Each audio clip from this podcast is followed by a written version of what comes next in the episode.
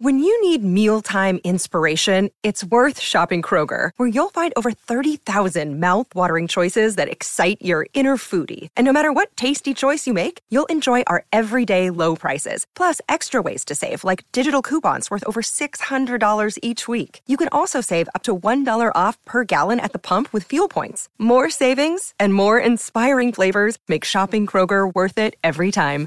Kroger, fresh for everyone. Fuel restrictions apply.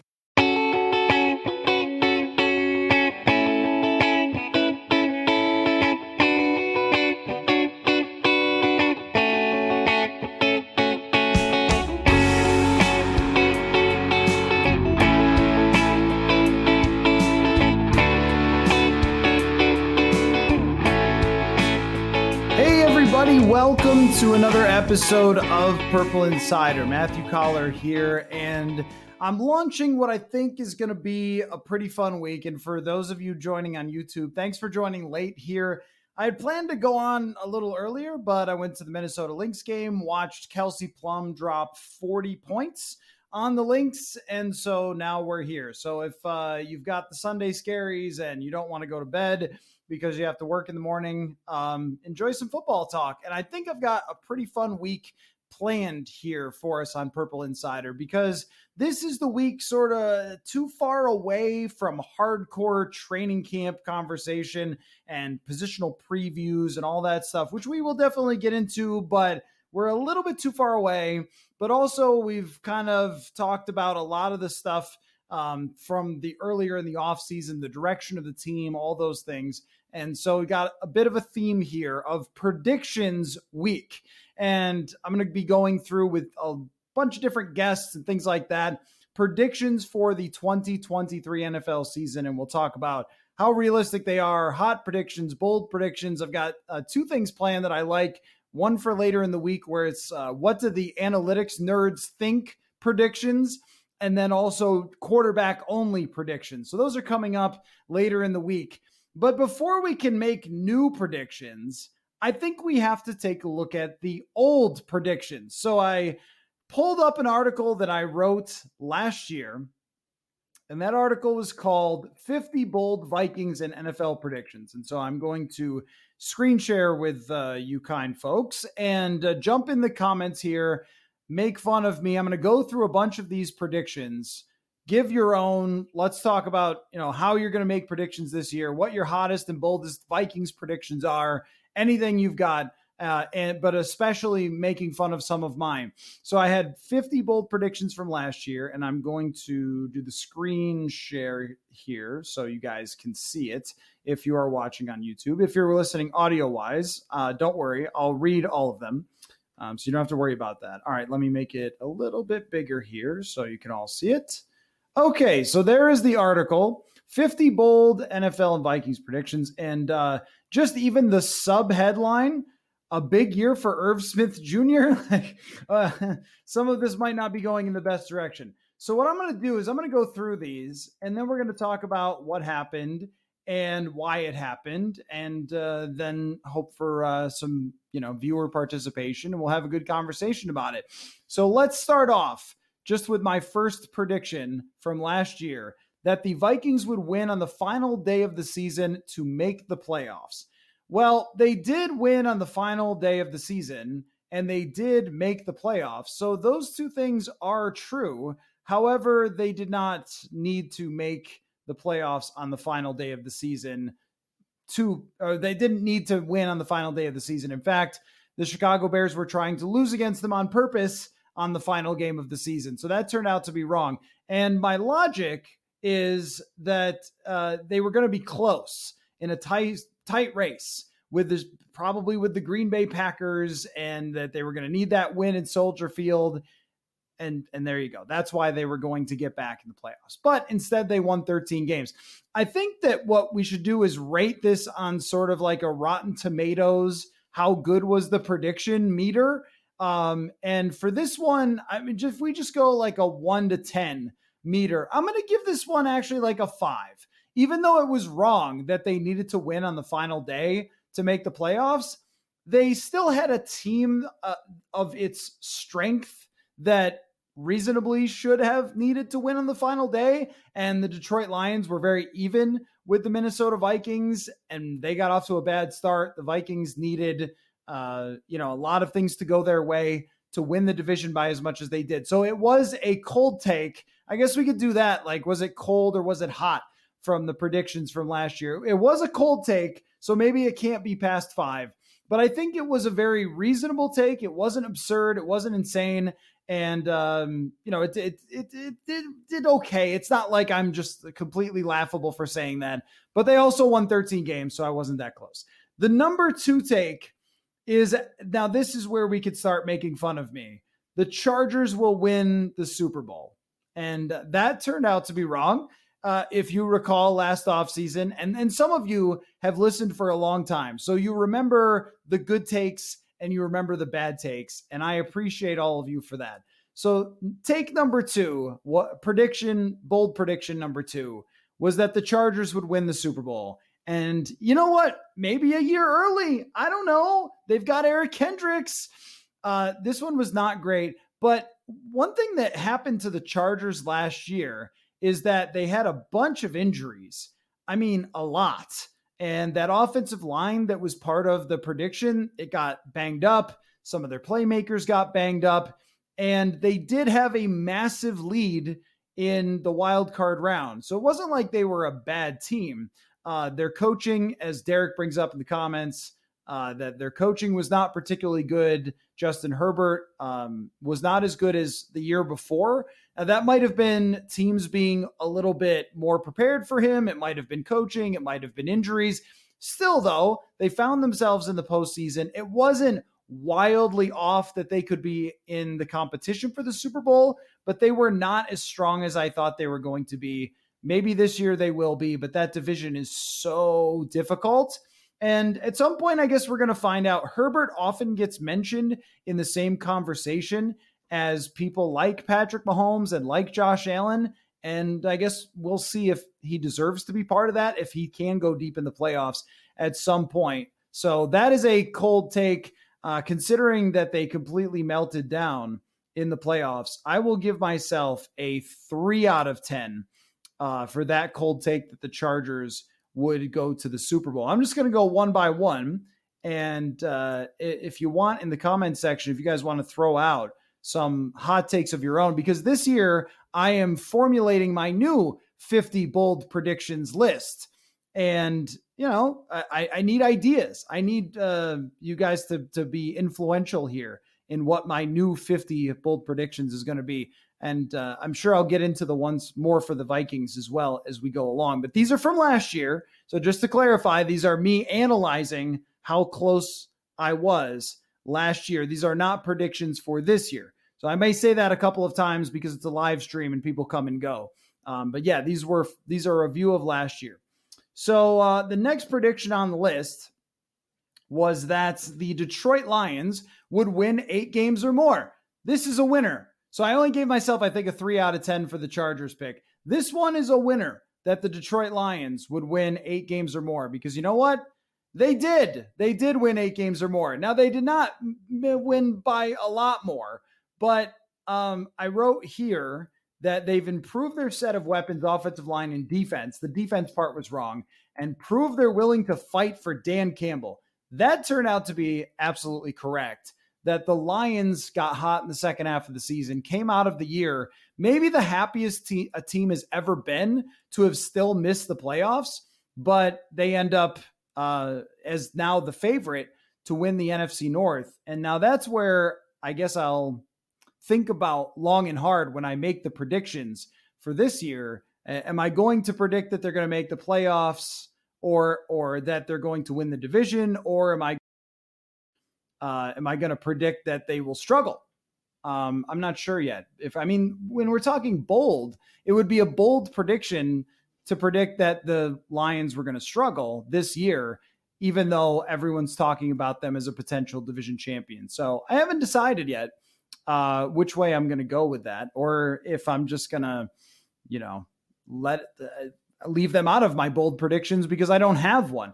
Uh, what is a bold prediction that Jared Goff will take them to the Super Bowl? That seems too bold. It's always tough. Always tough. How do the take artists do it? Um, uh, Derek says, I'm afraid that Campbell will make a meathead mistake or two that kills them in a playoff run. Uh, yeah, I mean, I think that that's why it's hard to go all in on this team, even though I trust their offensive coordinator and think he does a great job. But there's also that Jared Goff has his weaknesses, and he did get a team to the Super Bowl once. It took one of the worst calls by referees in history that actually resulted in a rule change. It was so bad. Uh, not to take that away from Goff, he led a team to the Super Bowl, but his weaknesses are his weaknesses. And I do wonder if that can get you all the way through the playoffs. But in the NFC, I guess it's possible. I've always talked out of both sides of my mouth with Jared Goff, and I recognize that. I have a lot of respect for Jared Goff, and maybe more than is the mainstream opinion that looks at him as just kind of a mid quarterback. I think he's better than that. It's just that, you know, taking this team, are they strong enough to go all the way through the playoffs? Are they as strong as a Philadelphia, as a Dallas, as what San Francisco has if they could figure out their quarterback position? I'm not sure. Um, and there might be some ups and downs to that team that maybe people aren't expecting. I, I think that they'll win like 11, but I don't know I don't know if it'll be much more than that. And that's why it's hard to come up with a bold take because my actual take on the Lions is eh, 10, 11 wins. I don't know if they can go much farther than that, but um, it is the bold takes. So going back to the lists again from 2022 before the season, bold takes. Buffalo does not win the AFC East. This was a uh, so oh the Lions take was like a seven out of ten. That was a good take. A lot of people said the Lions would improve, and they did. So it turned out to be right, but it wasn't that they won way more than eight games. So uh, I'll give myself a seven out of 10 for that. Buffalo, well, they did win the AFC East. So that one's like a two. I should have trusted. So, so the funny thing about Buffalo last year is that they did have regression. They did have a bunch of injuries and they did have more problems on offense than they did the year before. And yet they still won the same amount of games. And it should have been, you know, even more uh, if they had just completed a quarterback sneak against the Minnesota Vikings or thrown a touchdown instead of two interceptions into the end zone.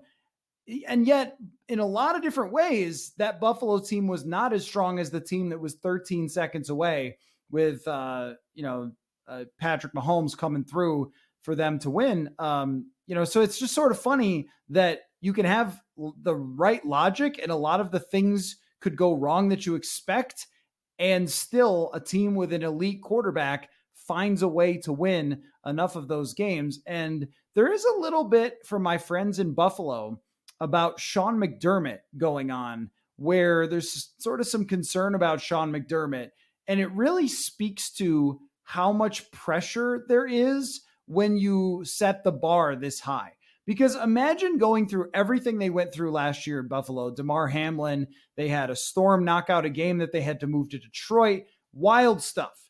They had more injuries. They changed offensive coordinators. Brian Daboll went to the New York Giants. All that stuff going on. They win that many games.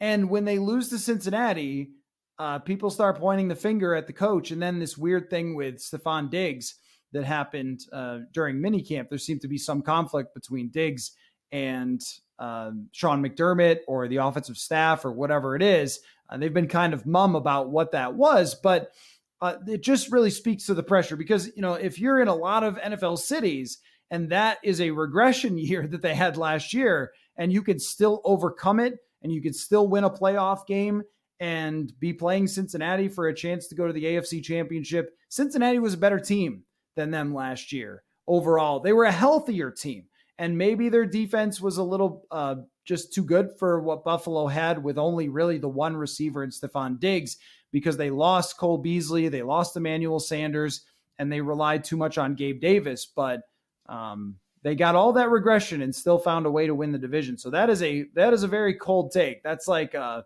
that's like a two out of ten opinion. And coming up next is another one that turned out to be bad, which is that Baltimore would win the AFC North. They did not, uh, but they did make the playoffs.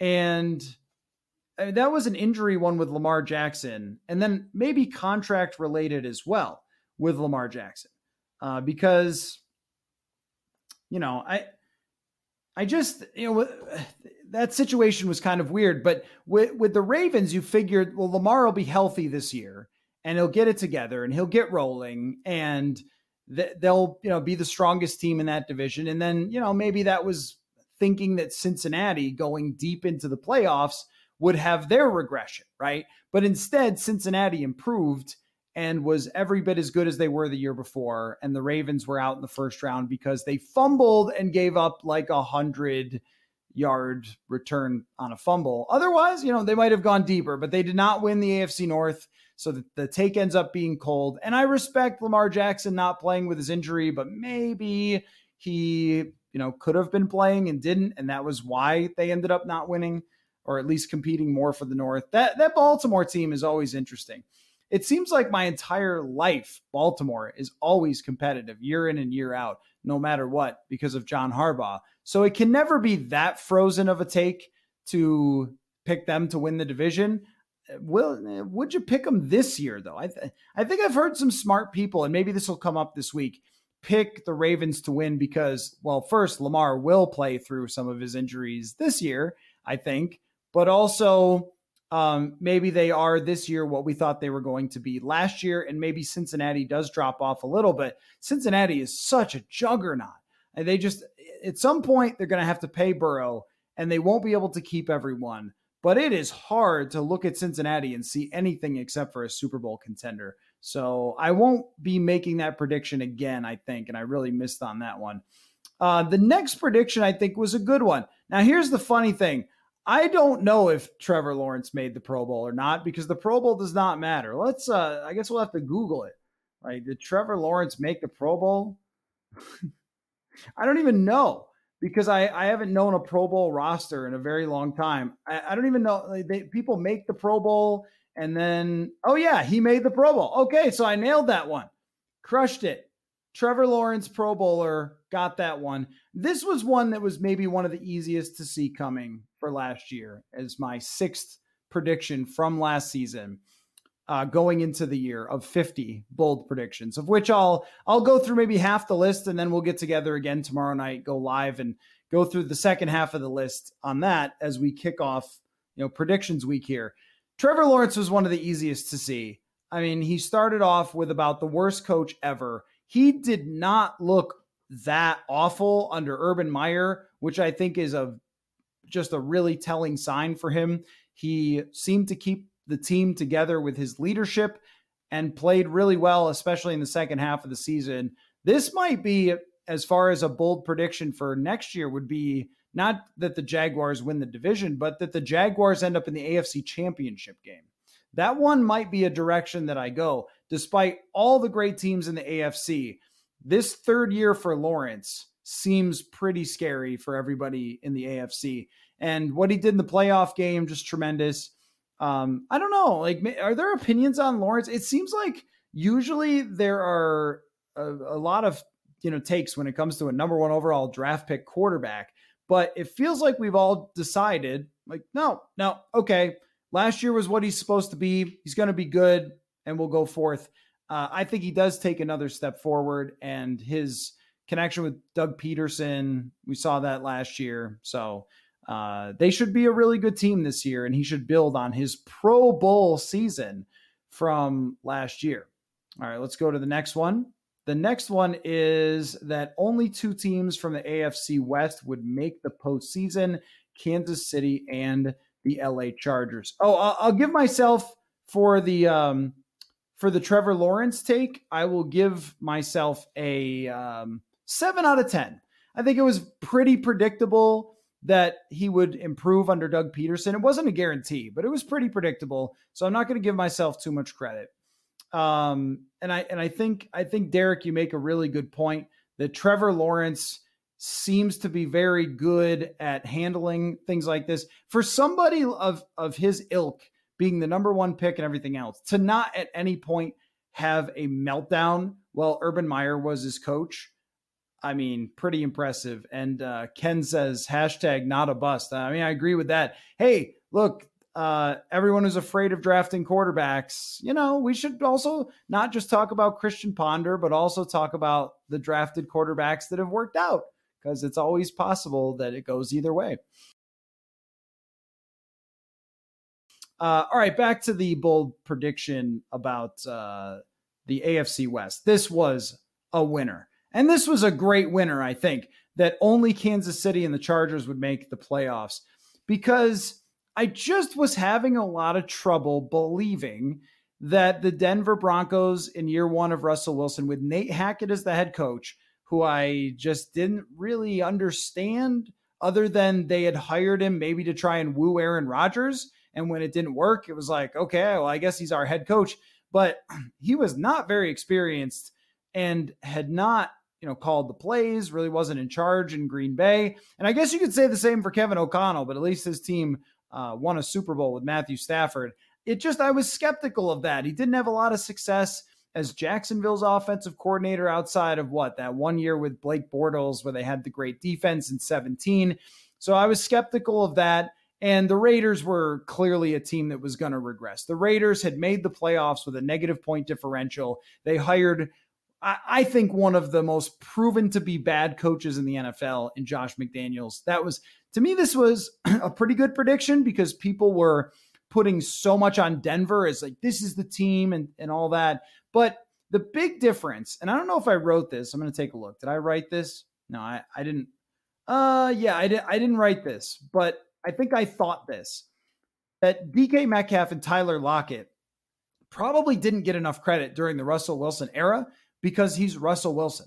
And so everyone talked about Russell Wilson, and I think they understood that Metcalf and Tyler Lockett were good but how much of it was them? And then also Wilson, he was not the same guy the year before. And this has happened many times throughout history where a team gets somebody hoping they'll turn into who they were a couple years ago. And in the NFL, that doesn't always happen. So I'll say, I will say that is a eight out of 10 that only two teams would make the AFC West playoffs. And for the next one, I'll have to have you guys judge this one and how good it was. The Eagles will win the NFC East. And look at this back to back. How about these two takes? And trust me, there's some bad ones coming, but I'm really proud of these. I predicted that the Eagles would make the NFC East or win the NFC East, and that the Giants would have a tough decision on Daniel Jones by the end of the year. And both of those things are exactly what happened. The Eagles clearly were the best team in the East, although the Cowboys were, you know, very good in the regular season as well. And the Giants did have a tough decision on Daniel Jones. He kind of forced their hand that they had to sign him to a contract extension. Uh, Ken is giving me a 9.6. Thank you, Ken. That I, I feel like both of those back to back combined, that those two predictions deserve to be considered together like a nine out of 10.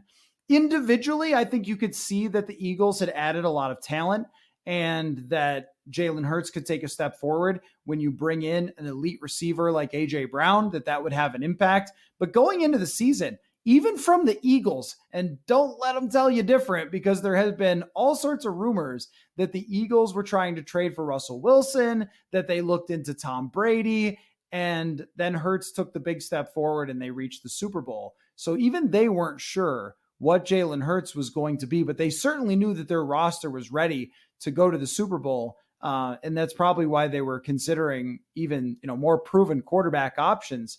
But uh, Daniel Jones, and that that was another one too. Go look at Daniel Jones' stats before last season, just pretty much flat out bad. And Brian Daboll made him into a runner which is very clever. I have a lot of respect for Brian Daboll. I don't know if they're going to win again this year. In fact, I would kind of guess that they won't. Uh, they had some luck, just like the Vikings did. Uh, and their defense was a little spotty, and there's the issues with contracts and Saquon Barkley and all that stuff, all that stuff that muddies the water. But I gotta say, you should be impressed with Brian Daboll in his first year to make Daniel Jones into a runner the way he did and utilize that part of his game uh, was it got as much out of that offense as they possibly could have, considering they didn't have great receivers. And they did have a difficult decision on him because he wasn't great, but he was good and he won a playoff game. And then he got a contract that was not the 50 million that Kyler Murray got. he got a contract much more reflective of kind of a middling quarterback, which that was an, an interesting development from this year that a player like Derek Carr, a player like Daniel Jones, they got more middle uh, quarterback contracts. So it was a tough decision for them. It ultimately ends up with uh, with yeah. Oh, sorry, I just looked at the next take. This is not a good one. Uh, but it ends up with him with a multi-year contract that is still not totally locked in. So those are my good takes, and that's all for tonight, folks. So we don't have to look at the next two, which are really horrendous takes. One that Andrew Booth Jr. would be the starting cornerback by the end of the season. No, no, he was not. He was injured, is maybe what I should have predicted, but I don't like to. Oh my gosh, all three of these takes in a row, the next three are all awful. Andrew Booth Jr., not the starting corner by the end of the season. That might be a bold prediction for this year, but I think Mekhi Blackmon coming out of camp and being uh, the starting corner might be a little more bold, or at least a, a shade of bold. The next one after that, so that didn't work out. Andrew Booth Jr. now has this year to try to figure it out and become the starter, but he did not become the starter during the season. With Baker Mayfield at quarterback, the Panthers will finish second in the NFC South. Um, well, not with Baker Mayfield at quarterback, but uh, you know, uh, the Panthers actually won some games last year. It wasn't uh, as horrible as it started out. So let me look. I'm trying to do, I'm trying to remember how the NFC South officially finished up. Were they second? Did the Panthers end up second? They did. So I did get half of that right. So that's not totally horrific. That the Panthers were second but just not with Baker Mayfield as their quarterback. They traded him away. And uh, yeah, yeah, already seeing in the comments making fun of this next one. Trey Lance will win 10 games, but throw for under 3,500 yards.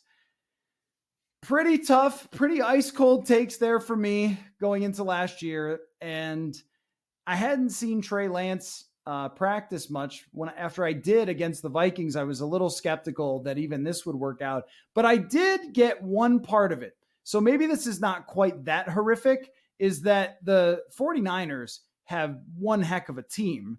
And so part of my logic was that the 49ers could set up Trey Lance successfully, that he would run a lot and he would try, you know, he would, you know, get them to some wins and try to take advantage of a good defense and playmakers. Someone got them to over 10 games. It just was not Trey Lance. The accumulation of them has a little bit of truth to it and had some logic to it that the Panthers were maybe a tad better than people were talking about them winning like two games. And that, you know, Trey Lance, had he stayed healthy, maybe does win 10 games. I don't know if he wins as many as Brock Purdy and Jimmy Garoppolo did together. It might have been 10, uh, where, well, he had, you know, some of those uh, learning curve type of struggles. But yeah, yeah, that one didn't exactly turn out, and none of those three did. The next one, however, did. Oh, whoa, okay. These next two, these next two are fire. What a roller coaster this is. And here's the thing I didn't look at these before the show. I wanted to get my immediate reactions to what I wrote. And of course, since it was written like last July, I have no idea what I wrote. The, the Rams will win less than 10 games. Boom. Nailed that one. They were just screaming for regression. I mean, that was a team that very clearly, from you know the outset of the 2022 season, they were going all in. That's what they were doing on 2022. They were getting Odell Beckham. They were getting Von Miller. They were they were going for broke, knowing that 2020 or I'm sorry for 2021 and that 2022 did not exist in their minds. And that's the bleep them picks and all that stuff. That's because they didn't care about anything beyond 2022. And had they not won, we would have been talking about the Stafford to the Rams. I mean, imagine if uh, you know Tampa Bay had come back and Tom Brady and they won against the Rams in that game. That would be an all-time disaster of a move for Matthew Stafford. And that's the thin line of of the narrative, I guess. It was this close. It was one bad call by Todd Bowles away. Um, this is, you know, uh, never go full Rams is indeed what Kwesi said. And, you know, I kind of agree. I don't agree with him about never. Uh, I do agree with him about maybe that's not a great idea unless you're really sure about it. And they had Aaron Donald probably in one of the, you know, last great years of his career. He'll still be great, but Aaron Donald getting older, so his prime starting to fade. Even if he's still great, he's not like 20 sack Aaron Donald maybe in the future. We'll see, but it's there's only so long you can be that guy. And you have an opportunity to get Beckham. You've got a great coach, a great coaching staff, a healthy team, an awesome offensive line, and they went for it and they got it. And that flag flies forever. They can never be criticized for what they did.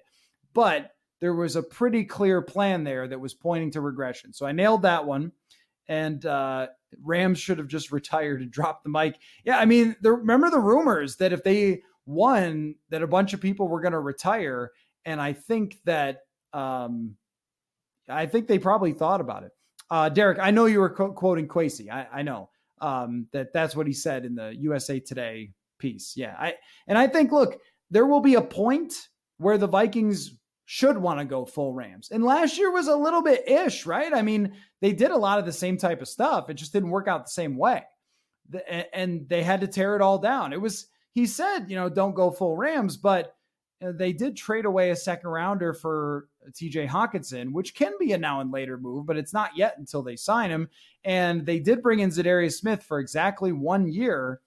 They did have to tear down a lot of pieces. I mean, you know, they kind of went all in and they only had a couple draft picks this year be, because of you know some trades. So maybe he did go like 80% Rams on last season. And uh, the next one in line is a good one. So I'll give myself some credit on that because I think the Rams still last year were thought to be a good team going into the season. I would give myself like an 8 out of 10 for that one. This next one I'll give uh, a little bit less that Cliff Kingsbury would be fired at the end of the season. Now they were in the playoffs the year before, and so I guess it's a it's a good take that Cliff Kingsbury would be fired. But I I think if you've been listening to the show for long enough, one of the things that is it's my superpower in life. I, I believe everybody has one. Everybody has something they're good at. For some people, it makes them a lot of money. Like if you're, you know, the Wembanyama guy in basketball and he's seven foot five and he can shoot and pass or whatever. Uh, you know, okay, well, that's going to earn him a lot of money over his life, probably. Maybe your talent isn't that, but you, you have a talent. And you know what mine is? The thing that I was blessed with in my DNA. I can see bad coaching from like 400 miles away. That's that's my skill in life. And with Cliff Kingsbury, it was just so clear for the entire time he was there. The guy was not a great head coach wasn't really fit for the NFL game. And it was just, hey, and my track record's pretty good on this, right? Matt Rhule, hmm, also fired. But um, with uh, with Cliff Kingsbury, they didn't do anything to make their team better. And he didn't seem to be improving as a coach. It just felt like it was, and the expectations were very high. I weighed that as well. That the expectations for Cliff Kingsbury were very high after having two thirds of a great season the year before and Kyler Murray playing well that they were going to expect him to go uh, deep in the playoffs. So the Cliff Kingsbury getting fired and the Rams winning less than 10 games, eight out of 10 for those combined. All right, on to the next two predictions. Oh, we did uh, okay on this and really good on this. So the next two, um, Derek, your your superpower is quoting pop culture references. Feel free to drop uh, anybody else's superpower in the comments. Um, not that lucrative at all. Well, it could be. I mean, there's uh, there have been comedians that that's really all they do is they just make jokes about pop culture, and so and maybe that's where you maybe you missed your calling, and it could have been that lucrative. Maybe you could have been a star. Um, we from horse feathers, we need a pie chart of your good takes, kind of okay, and bust yeah, what is the percentage? Someone should have been doing analytics on this show. Um, let's see. So far, I think it's been right down the middle where it's been some like 20 well what's right down the middle 33% have been like pretty darn good 33% were kind of meh not that bold anyway and you were close and then 33% were what were you thinking you're a dope you don't know anything so Um, it's been it's been very well distributed. I'm really uh, enjoying this because of it. So the next prediction was the Vikings' surprising loss comes against the Jets. This is only like a five out of 10 cold. It might even be a six out of 10 cold take because they came really darn close to losing to the Jets. And that was a game that everybody thought they were going to win because Zach Wilson is bad, but Zach Wilson didn't play and they almost lost to Mike White. That's as good of a cold take as you can come up with when the Jets were a team that everybody was picking to, uh, you know, be kind of bad last year. And everybody was picking the Vikings to win when we did our W's and L's when the schedule came out. And so to say, hey, this is the one that's going to surprise you all. And then they came really close, really close. Uh, and the next one is a very good take, which is that Justin Fields will still have questions about being the franchise guy in Chicago. That's a, but that's also like a six out of 10 because I think that was kind of obvious. The roster was going to be bad and Fields was still going to have issues. Although I think if you go back and look at what Chicago people were writing last year, that you know he was going to take this big step forward and everything else, and um, you know, I, I I think that that one was fairly fairly predictable though that they wouldn't walk out with a player like Justin Fields out of year two and say, "Oh yeah, we're good, got our guy, we're all set," but I don't know if we've made enough of this offseason. The fact that the Bears, it's weird to say this, but it just has been like all about Aaron Rodgers this offseason. That the Bears decided to trade out of the one pick to go with Justin Fields. This is one of the most risky things that you could possibly do because if you trade away Justin Fields and you go with Bryce Young, What's the chances both work out? Is it even at this point? It might even be higher with Bryce Young because we've actually seen Justin Fields and it's not that good. And putting all of your eggs in that basket is the decision that will make or break Ryan Poles, possibly, or they'll lose all their games and draft Caleb Williams. I don't know. That seems like the nightmare scenario for the Vikings is that they lose all their games and draft Caleb Williams. But I think more likely than not is that they won't lose all their games, but they'll come out with seven wins and still not be sure. That might be, I might repeat that one. I might repeat the, uh, in my predictions when I write this column this year, is that they still won't really be sure and might be looking back going, maybe we should have just gone with Bryce Young. All right, the next two predictions. So I'll give myself a decent grade on those, maybe like a six out of 10 uh, on the Jets, the surprising loss coming to the Jets, and they almost did, and then Justin Fields with questions. All right, next two is that the Bears will win five games. I gave them too much credit, although they tanked against the Vikings. So there is that. Uh, but yeah, that they'll win five games. You know, they won three not bad. I, I, mean, I was really thinking that they were going to be quite awful, and that Tom Brady will have a quarterback rating of 95 or lower, but the Bucs still win 10 games. What was Tom Brady's quarterback rating last year? Let's find out. He was not very good last year, but I got to find what his exact quarterback rating is because it's not that hard to have a quarterback rating above. Uh, oh, it was a 90. Okay, nailed it. And they did not win 10 games, though. They only won eight. So I missed on that part of it. So I missed on that part. But that was a weird offseason. Isn't it funny how fast things go by in the NFL that are totally wild and weird and crazy? And then we just go on to the next wild and weird and crazy thing. I, sometimes you just want to stop and be like, wait, wait, wait. The Dolphins owner tried to get Tom Brady to buy into the Dolphins ownership, then to come out of retirement and play for the Dolphins. And then after the NFL found out, he had to go back and play for the bucs and his wife divorced him because he wouldn't stop playing football. What? That all happened. And that played into that uh, prediction that Tom Brady would still find a way to win games, still made the playoffs. Had I written made the playoffs, it would have been uh, good. But I think both of those are off enough to be a six out of 10 and have enough truth to be a six out of 10. Now, here, uh, oh gosh. Okay. here comes some toughies. Here comes some toughies. Uh, here comes some bad looks for me. Dalvin Cook will rush for under a thousand yards but catch 60 plus pa- passes. Those things are both wrong and really didn't even come close to being right. Dalvin ran for over a thousand yards. I, my logic was that they were going to throw all the time and that Dalvin was just going to be a bigger part of that passing game. And we believed that last year coming out of minicamp, and it just never materialized. I don't know exactly why. They couldn't ever seem to get the screen game going. Maybe that was blocking. Maybe it was Dalvin. Uh, they never really tried him in other roles in the slot or in motion or anything like that. And they did still lean on him in running situations almost entirely. But uh, there are some really bad takes on this list, and uh, looks like one one good one upcoming. But but we need to we need to look at these. The Vikings' biggest win will come against Dallas.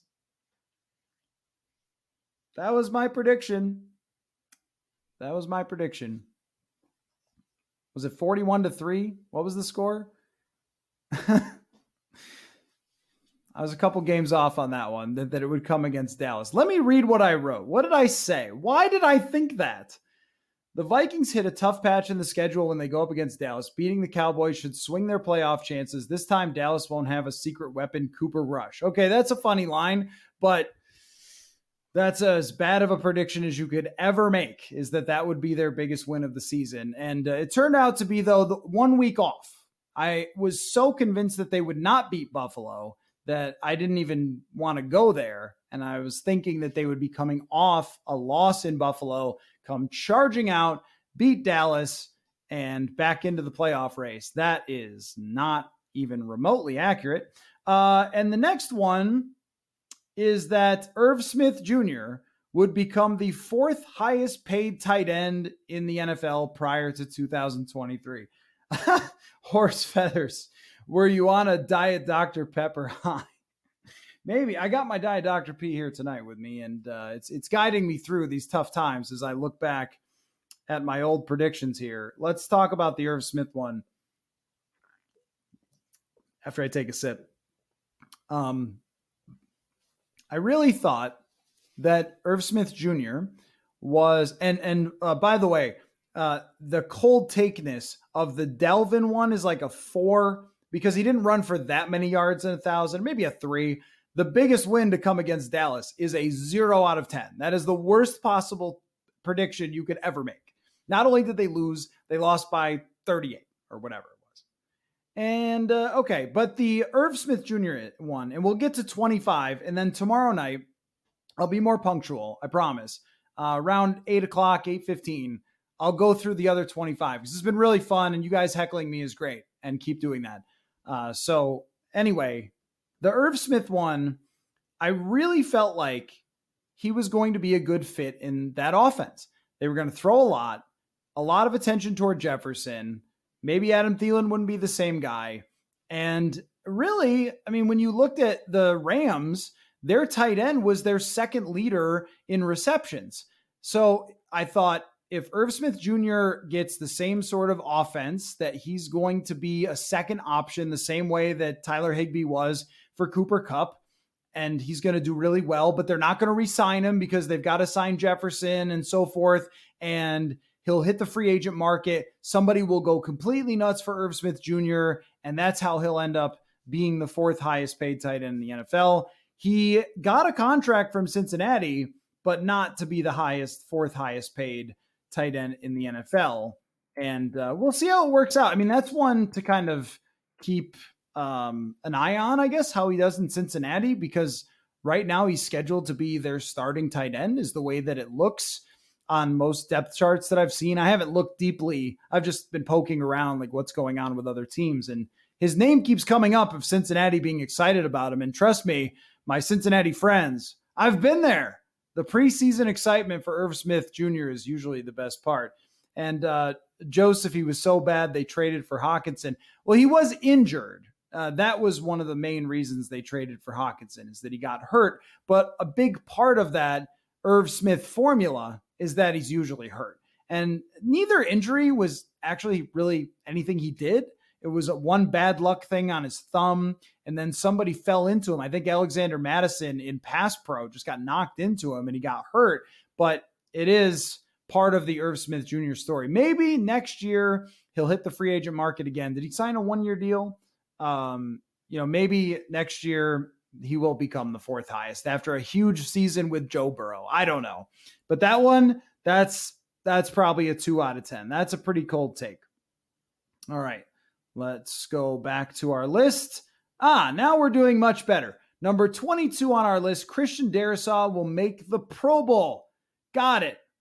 Nailed that one. What did I write about that? Darrisaw went through a lot of injuries last season, came out with a good rookie year. He's healthy this offseason and put all the, and can put all the physical gifts together to form a very good left tackle. Boom. There we go. Uh, I think what showed last year to me about Christian Darrisaw was how much the guy wants it. He's a very chill dude if you meet Christian Darrisaw. He's very relaxed. And I wonder if his laid back nature, which I've actually talked to offensive linemen about, and a lot of them like left tackles, a lot of them are like that. A lot of them have told me that, hey, like tackles sometimes have to be a little more relaxed and less intense um, because they they kind of go through a lot out there. And if you're too hot and too cold, you know, if you if you're riding a roller coaster of emotions and you get beat, it can pile up on you. So a lot of the best tackles ever are are pretty calm. And I think, you know, like Willie Roaf was that way, and there's probably some more we can think of. But I liked what Darrisaw showed right away in training camp. It was every day when he was going up against Za'Darius Smith and when he went up against Nick Bosa. And I and I think I wrote this before training camp, but I just felt like by the end of his 2021 year that he had shown all those physical gifts. And it was just like, if this guy puts it together, uh, I am getting tens, like the dunk contest when they hold up the tens for that Christian Darrisaw prediction. Thank you, everyone. Thank you. Don't ever bring up that Dallas one. Only talk about the Darrisaw prediction. But yeah, I mean, you go back to this time last year, we're asking, hey, what's Christian Darrisaw going to be? And the answer now is a guy who makes the Pro Bowl like every year is uh, the expectation. Thank you, thank you for all all of the tens on that. Uh, I got a couple of more here to go through, and then we can join again tomorrow night. I'm sure you guys have things to do uh, on Monday. So let's see. The Vikings will f- register under 40 sacks as a defense. I think that's right. I'm gonna have to check, and it might hold on. It might like to go to Pro Football Reference, crush the stream quality. And I'm sorry if that happens, but I got to check this. How many sacks did they have? Because it's like using too much internet. Um, let's see. Let's see. How many sacks did they have? The Vikings had. There's videos playing. 38. 38. That's a great prediction. Although one that I wouldn't give myself a 10 that the Vikings ended up with under 40 sacks because there was a question there, and that was who else is going to sack the quarterback? And one thing that I knew about um, Ed Donatell and that style of defense is that it wasn't like Brian Flores. It wasn't some sort of psychotic blitzing all over the place and uh, you know crazy aggressive. It was mostly reliant on the front three, four, however you're putting that, on the edge rushers, on the interior rushers, and Harrison Phillips just doesn't really sack people. Um, they didn't bring in anybody to sack from the interior, and they weren't going to blitz. So it was really up to two guys. So that prediction was, I would say, I'd say seven out of ten, but not like a crazy. Um, yeah, and and great question, Joseph. Did I think they were going to be that terrible? No, I don't think so. We'll find out uh, when I go through the, the the other 25 tomorrow if I had something in there about them being better than I thought. But I thought they were going to be um, uh, you know, a defense that had some problems. I think we were talking about could they get to the middle of the league if they were coached well, and they were not coached well. So I don't think um, I did not think they were going to be that bad. No, I I thought that they were going to be a middle of the pack defense with some major issues, and they turned out to be a horrible defense with major issues. Um, Derek, I, I, am getting an eight out of 10 for that one from Derek. Uh, well, you're giving me a lot of credit, but I think that based on just what we knew about Donatell, they weren't going to get an amazing amount of sacks because they had to rely so much on two guys. All right, two more to look for today, and then we'll uh, reconvene tomorrow. Oh, there's a great one for tomorrow, too. This is a good tease. There's a great one for tomorrow to start off number 26. So I won't show it on the screen. Let me make sure I'm not showing it. Okay, I, I won't show it, but it's a good one to start off tomorrow. All right, final two of the night. Darnell Mooney will catch 100 passes. He didn't. Nope. Oh, well. I thought he was the only guy to throw to there, and he probably was. And when he got hurt, they didn't have anybody. The Packers defense will rank higher than their offense. Did that happen? Again, apologies if the stream gets a little joggy here as I'm, you know, googling things if that happens. But let me see. Did the Packers rank higher on defense than they did offense? I don't think they did. I don't think they did because I don't think their defense was that good. But let's find out. I think that this one, if this is true, this is a great prediction. Let's see. Oh, no, they did they didn't, but it was really close.